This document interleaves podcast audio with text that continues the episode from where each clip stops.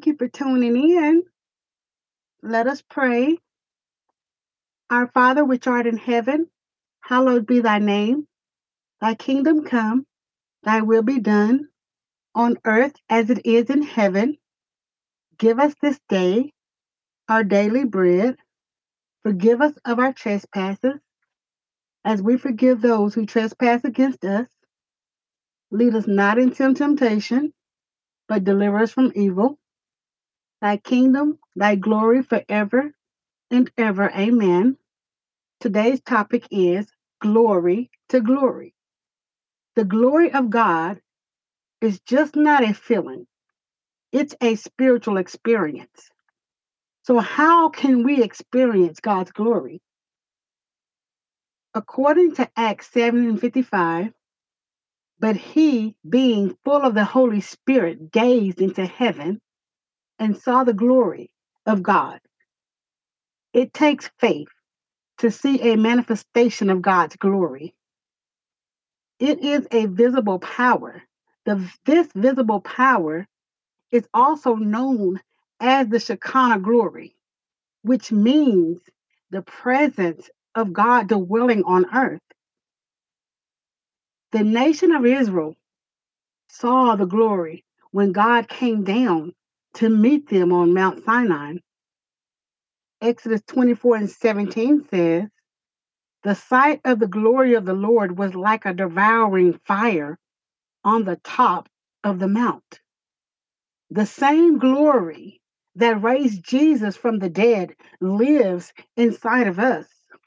2 Corinthians 3 and 18 says, But we all, with unveiled face, beholding as in a mirror the glory of the Lord, are being transformed into the same image from glory to glory, just as by the Spirit of the Lord. The glory of God looks for a dwelling place. Will you open your heart and invite the Lord in today? We are God's house. We are his temple. Only this temple is not a building. This house can walk and talk and preach the gospel. Amen. The glory of God is the beauty of his spirit. It is not a material beauty, but it is the beauty that emanates from his character. Hallelujah. From all that he is magnificent, splendid in his majesty. I love this verse. Exodus 33 and 18.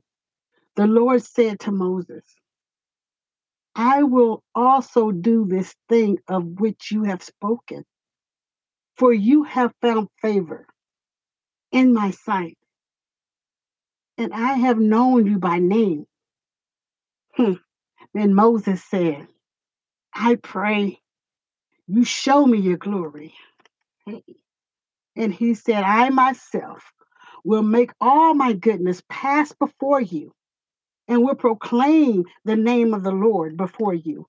And I will be gracious to whom I will be gracious, and I will show compassion on whom I will show compassion, manifesting God's glory through the word.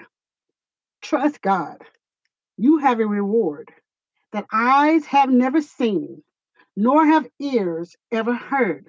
Another dimension is to have confidence in God to the extent that you can face all the pharaohs and Goliaths of your life, just like Moses and David did.